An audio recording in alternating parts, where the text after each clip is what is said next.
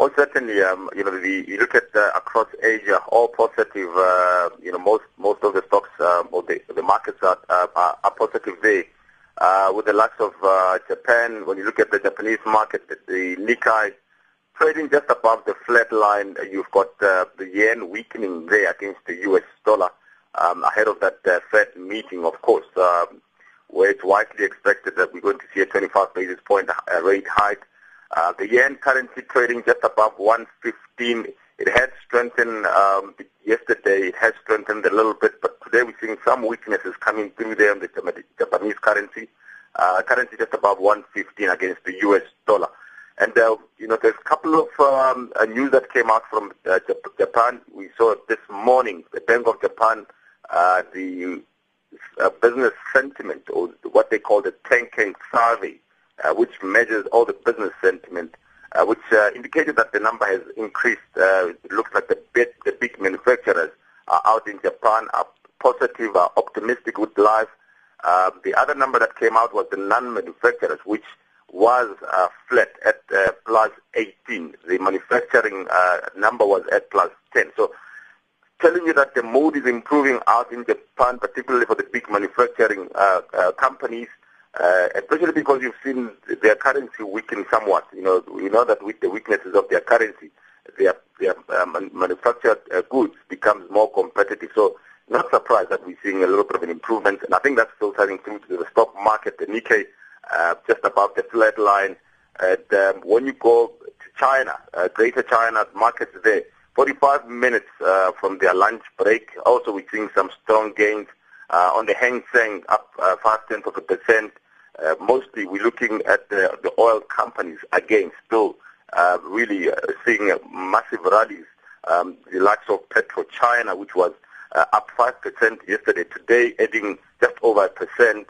Um, Sinopec is another one. Today is up 2.4%. So we're seeing all those energy stocks once again continue, particularly um, because of that um, rally that we've seen in the oil price. So massive gains among those uh, energy stocks.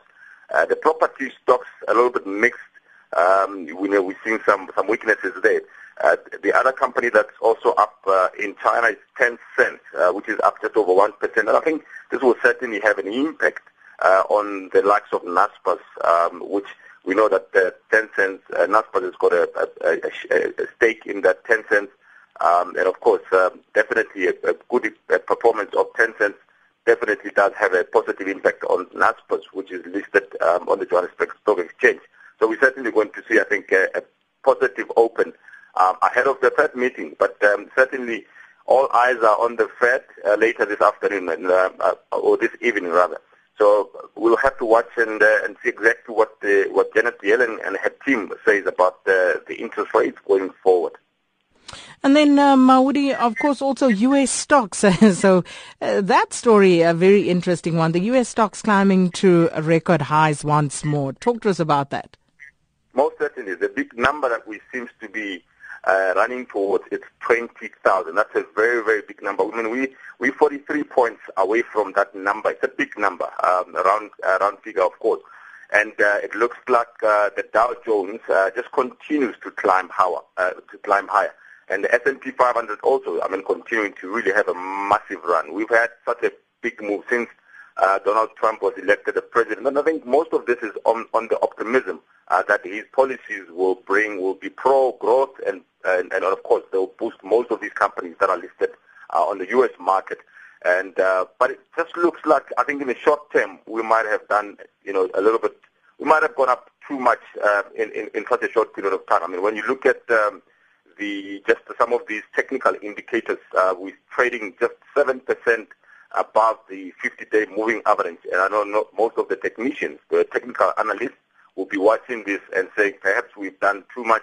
When you look at the relative strength uh, uh index or the RSI, which most technicians use as a as an indicator to see whether the market has run too hard or not, um, it's also um, at the highest level in two decades. So it tells you that uh, perhaps this rally that we've seen in the U.S. market might have gone too far too quickly, especially on the back on the fact that uh, we haven't really had much from Donald Trump in terms of uh, his policies, uh, it's pure speculation, and, and the market have rallied purely on speculation.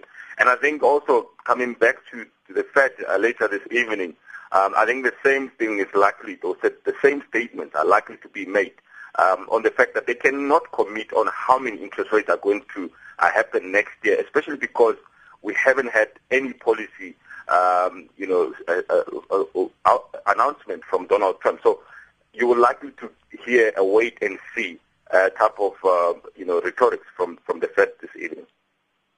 Well, Maudi, and let's leave it there for today. Thank you so much. Maudi Lentsoane, Managing Director of Lehumo Capital, back again with us tomorrow.